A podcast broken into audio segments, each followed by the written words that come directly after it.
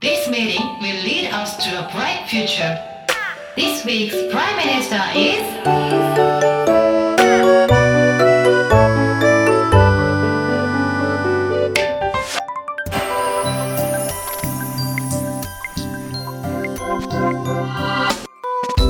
僕らの未来会議この番組はマゼルプロジェクトなぎ辻整骨院の協力でお届けいたします僕らの未来会議、えー、さあこの番組ではですね前回株式会社他力の中村社長にですね社会課題を解決することの難しさについて、えー、ちょっとお伺いしたんですけれども、今日は、えー、総理、副総理、補佐官のこの3人でですね、この社会課題を解決するために国にはどんな法案があればいいのかということをちょっと話し合ってみたいなというふうに思います。さあ、それでは総理、副総理、えー、よろしくお願いします。お願いします。お願いします。あの、めちゃめちゃ難しい、今回ね、問題だと思うんですけど、何かこう考えたこととかってありますか？はい。はい。では、副総理、お願いします。はい。えっと、他力の中村さんは、その、企業として経済を回すみたいな感じでしたけど、なんか国ができることって、その、大きなことを多くの人に働きかけることだなって思ってて、それって小学校とか行けるかなと思って、で、考えたのが、その、小学生とかにの時に職業紹介みたいな感じで来る人って弁護士とか消防士とか医者とか結構決まってることが多いけどそういう時に新しいことをやったりとかその問題解決に挑戦してるようなスタートアップとかの企業とかベンチャー企業とかが来てなんか取り組みを紹介したりとかっていうのもいいかなって思いました。うんでもそれってめっちゃ小学生の人がなんか活動し始める年になるのはめっちゃ時間がかかるしそういう人になるかどうかはもうわからないけどうんっていうリスクもありますって感じです。だから具体的にじゃあそれを聞いた小学生が何かこう社会課題解決する授業を始めるのはかなり先になってしまうと。はじゃあそこまでその社会課題って待てるのかっていうはい。リスクもあるよね、はい。とでもいうこその。いつ解決するかわからないけどなんか同じ状況のままお金を浪費し続けるよりかはいいかなとか思ったりします。そのお金を浪費し続けるっていうのは、はい。例えば国が助成金とか出し続けてとか、ああなるほど。い今のその起業家に対して国が助成金を出し続けて解決に向かわせるよりももうそもそもの根本の人材を育ててしまうと、はなるほどなるほど。それは面白いですねこれ総理はどう思います？今の。僕は、まあ、世の中の雰囲気的に会社に勤めてみたいなが普通みたいな感じがあるじゃないですか。まあそういうところを、まあね、ベンチャー企業面白いよっていうのを小学生に、まあ小学生だけじゃないと思うけど、まあ教育の一環で伝えるっていうのはすごい、ちょっとでも知ってた方が興味も湧くと思うし、あとはまあやってみたいなっていう、とか関わりたいなっていう気持ちが増えると思うんで、それはめっちゃいいと思いました。うんああなるほどこうどっかにこう就職してこう硬い道を歩むんではなくて、そういうベンチャーだけど社会課題に取り組むってこのなんかやりがいみたいな部分っていうのを、もう教育の中で伝えていくと。はい。いや、これ実はあの、さっきね、あの、打ち合わせ、もうこ、この収録を今始める 直前にちょっとこう、打ち合わせでどう、どんな考えたんみたいな話をしてた時にも、お言ってたんですけど、本当小学生の間からその社会課題と向き合うってことは、めっちゃ難しいこの知恵の輪を解くための時間が長くなると。で、それって頭を使うこの時間が長くなるっていうのは、一つこの課題解決にとってはめちゃめちゃ重要なのかなというふうにうん。思ったのでそれはすごくいい観点あのめっちゃ面白い観点だなってハッとさせられたなとうんもう一個あるのがこれ僕最近子供が生まれたので こう育てる時のね話とかっていうのをいろいろ調べてる時に見たんですけどいわゆる子供の脳みそと大人の脳みそって作りが違うって言われてるんですって。うんで何が違うかというと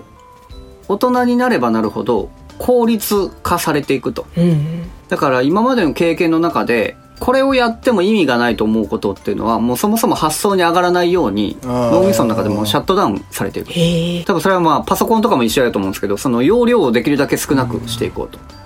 うんいうふうにしていく。だから逆に言うと子供の脳みそって可能性を捨てないんですって。うーん。あらゆる可能性を捨てずに発想できるので、そういう意味ではもしかしたらその小学生が発想する役割を担当して、で、実際にお金を動かしたりするのは大人がやるみたいな。あそういうなんか役割分担をしてもいいのかなって。まあ、そのいわゆる子供の脳みそに力を借りるみたいなことしてもいいんちゃうかなって今ちょっと聞きながら思いましたあうね。ん確かに待たなくてもすぐに実行できそううんもしかしたらねとんでもないアイデアがは出てくるかもしれないですからね、ちなみにちょっと聞いてみたいんですけどお二人は、この、まあ、社会課題をこう解決するのがまあ難しいって話とともに、うん。社会課題をなぜ解決しなきゃいけないかっていう話もこの間中村さんされてたじゃないですか、まあ、要はあのこのままだったらみんな困るでしょっていう、そこって想像つきますか？うん。その例えば女性の人が社会的に進出できなかったら人口がどんどん減っていった時に動く人が少なくなってそれでなんか日本が大変なことになるっていうそういうなんかこうなったらこうなるっていうのは説明できるものもあるんですけどでもなんかそれが本当にやばいのかってピンとはあんまり来ないです。うんこれ総理はどうですか？もものによるというかそれこそ日本で起こってる問題とか自分の身近な、まあ、教育のこととかやったらまだイメージっていうかあちょっとまずいかもしれんなっていう思う時は全然あるんですけどそれこそ世界の裏側で起こってるようなアフリカの動向とか、そういうことは、へえっていう 感じでそうなんやとは思うけどうん。あまり自分と関係がないし、まあ、これから関わっていくこともほとんどないとうん思うんで、うんそういうところでなんか想像しづらいというかうんそういうことはありますね。そうですよね。いや、僕も本当そう言われてもピンとけへんよなっていうのはすごく思うんですよね。ただ一方で難しいのは、バタフライ効果って聞いたことあります？ないです。なんかテキサスで羽ばたいたうん蝶々の羽ばたき一つが、うんチリで竜巻になる。話があるらしいんですよ。え？えどどどどういうことですか？どういうことですか？で、これは、あの、日本でもこういう話ってあって、ええ。風が吹けば桶屋が儲かるって聞いたことあります？あなんか聞いたことある。ああれってどういう意味合いかを知ってます？えわかんないです風が吹くと寒くなってお風呂に入る人が増えるとかそういうことですか？あ そういう感じじゃないですか？いやあのまあそういうそういうことっちゃそういうことなんですけど、えーこれ昔の話なんであれですけど風が吹くと、うん。土ぼこりが立つじゃないですか。あー。なるほど。でほこりが立ってそれが目に入って目が見えなくなる人が増えると。うん。それももう大昔の話やから。で目が見えない人が増えると目が見えない人って三味線で生計を立ててたんですって昔は。うんだから三味線で生計立てる人が増えると。うん。でそうすると三味線のあの胴の部分ってうん。猫の皮を使ってるので猫の皮の需要が増えるんですよ。うん。でそうすると猫が減るから今度ネズミが増えると。でネズミが増えることによって今度ネズミは桶をかじる。あへネズミが増えて桶がをみんなかじっていくから今度桶が足りひんくなって桶屋が儲かる。すごいっていう話。っていうのがまああのことわざであって 要はもう巡り巡ってうん。あの全く関係ないであろうと思ってたことが実はこう他の事象に影響していると。ーうんでこういうのをねあの複雑系っていう学問があるんですけど、うん複雑系っていう学問の中ではそれを数値化して未来予測をするっていう学問がもうこれ多分2 3 0年ぐらい前に一回流行った学問であるらしいんですよ。でその考えでいくと地球の裏側で起こってることって実は巡り巡って地球の裏側に到達するといううんそんな気がしてきましでそれって実は歴史世界史とかを勉強していくともうそんなことってザラにあるというか、たうん。全然関係ない国で起こってたことが巡り巡って日本にすごく影響を及ぼすみたいな、これってでも想像つかないですよね、うん。でどうやったらこれイメージみんな湧くようになるだろうって。あー。えーなんかその日々のなんでとかなんかこうなったらこうなるかなっていう想像できる環境とか時間とかを保つ。うーん。要は常に考える癖がついたら頭良くなっていくっていうか、まあ、そこまで想像が及ぶというか、はい。かそんなな感じですかね。えーその時間とかがそぎ落とされてるから今の子供は多分塾とか部活とかに追われて。あなるほどはい。確かにあのそれは本当僕も補佐官もですねもうこういうことを解決しようと思ったらもう全員が賢くなるしかないんじゃないかなって ちょっとすげえ極端なことを考えるんですけど、確かにそうかもしれまあ、ないそのためにはそういう時間をうん余暇を作るっていうはい。ことですかね。なんかデンマークのヒュッケみたいなそういう感じの文化が生まれたらいいなって思います。ヒュッケってどどんな文化えなんか早く仕事が終わってその後家族で集まってみんなでなんか喋るみたいな。ですぐ寝に行くみたいな。うんうんうん全然違うらしいです日本と。ああなるほど。だからちゃんとお話しするとかじこう考えるための時間をはい。取ると、なるほどね。そうか。それで言ったら確かにあのスクールって学校っていうじゃないですか、スクールの語源って知ってます？知らないです。知らないっす。スクールってスコラっていう言葉が語源らしいんですけどそれギリシャの言葉で、えでスコラってなどういう意味かというと暇っていう意味なんですって。えよかえだから昔のおそれこそ奴隷制度があった時代っていうのは基本的に奴隷は働いてる労働していると。ー、で奴隷みたいに働いてない人たちが暇だから学問を学ぶんです。本当にこう頭を良くしていくこうスコラ、スクールで学んでる人っていうのは本来はあー暇人うーん。なんですって、いやそういう意味で言ったら今副総理が言ったことって本当言い得てるというおかおそういうふうにこう原点回帰していくのがいいのかもしれないですけどね、総理とかなんか他考えられることってあります、ね全然関係ないかもしれないですけど、うん。よく映画とかでなんかタイムスリップできる人が主人公やったんですけど、なんかめっちゃいろいろタイムスリップして、こう自分がいい,、うん。いい人生っていうかなんか結婚したい人と結婚してみたいな人生を送るんですけどなまあ、良くないことがあったらどんどんタイムスリップして元に戻るんですけど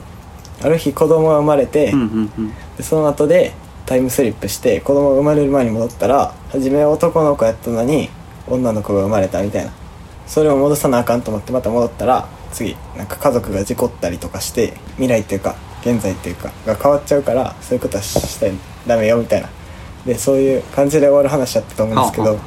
なんかそういう感じでうん。すごいこうめっちゃ細かいことで未来が変わってくるというか多分今のさっきのオケ屋の話とかもうん。そういう感じだと思うんですよ。だから僕的にはこうなんかいろんな人にたくさん会うっていうのがすごい重要かなって思ってたくさん会ったらこういろんなことも聞けるしいろんな考えも出るじゃないですか。それでこうで、まあ、ある日振り返った時にこういう人のこういう考えがなんか頭に入ってるなとか自分のこういうなんかアイデンティティ的なものになってるなっていうのが、うんまあ、自分でこう分かるっていうのはやっぱ体感しないといけないことだと思うんでこういうことが原因で原因でとかこういうことのおかげでなんかこういうことできてるなっていうのを振り返るっていうことが重要かなって思いました。これって、まあ、あの、その、いろんな人と喋ることによって、こう、まあ、視野、視野も広がったりとか、観点も広がったりとかして、まあ、多分結果的にその、要は、自分自身が、こう、賢くなるってことですよね。賢くなって将来やべえぞとかってことも実感できるようになったりとか、まあ、過去あったことに対しても、あれのおかげで今こういう風になってんだなっていう風に分かるというか、うーんすごく複雑な事象の絡み合いっていうのを自分で紐解けるようにうんするっていうところですかね。そうですね。本当例えばですけど、そういう複雑なこう、未来予測ってあるじゃないですか。さっき僕言ったあの、はい。複雑系っていう学問とかだと、うん。それをこう、プログラミングで計算して、将来こうなるみたいなことも予測を立てるのが、まあそういうプログラミングなんですけど、複雑系を使った。映画とかですごい超絶 AI が、このまま行くと、例えばそれこそ日本が沈む確率は何パーセントですみたいな、98%ですみたいなことを言うとか、そういう仕組みが例えばあって、その複雑系で計算して、機械で計算した結果、あと40年後にこの日本沈んでますみたいなことが、もし言われたら、ビビります。うん。これ実は2000年問題っていうのを経験してるんですけど、うん。コンピューターのプログラミング上のバグが、うん。1999年から2000年になる時かな、バグが発生して、誤作動を起こすっていううんこと言われてて、うん。本当にその時なんかはもう核爆弾とか発射しちゃうんじゃないかみたいな ことまで実は言われてたんですよ。うん。言われてたけど、そんなに気にしてなかったなって今思えば。あうん。だからそんなもんなんですよね、多分、うん。人に言われることって。いやー絶対あれじゃないですか。何パーセントって言われても希望的観測をしちゃうと思うんですよ人って。なるほどね。あうん。なんかなえ何回か予言でこう滅滅びますみたいな、はいあったじゃない。ですか真に受けてる人はなかなかいないですうかん。絶対大丈夫やろってうん。どっかで思ってるんですよ絶対。なんか1%でも確率があったらあ絶対大丈夫やろって絶対思っちゃうと思うんで、ね。やっぱじゃあこう自分でこうやばいなって思った方がいいかなって。思いました、本当それ考えたら、もう教育からね、根本的にうん。自分でものを考えて賢くなるためのことっていうのを増やしていく方がいいのかもしれないですね。それを、この横江内閣では、法案として、もう小学生の頃から、あー社会課題について考える機会というのを国として作ると。うん社会課題解決のおベンチャー企業を小学校に派遣するというような感じですかね。わかりました。ちょっとじゃあ、こう、この話ね、またあの、中村隆さんにちょっとお聞いてもらおうかなと思うので、はいいや、ちょっと引き続き、これは、あの、今回考えただけではなくて、本当に引き続きずっとこう考え続けてほしいなと。どうすればこれ解決できるんだろうなっていうのは考えてほしいなというふうに思っております。はいでは、そんなところで、今日は総理副総理、大変貴重なお時間をいただきまして、ありがとうございましたありが。とうございました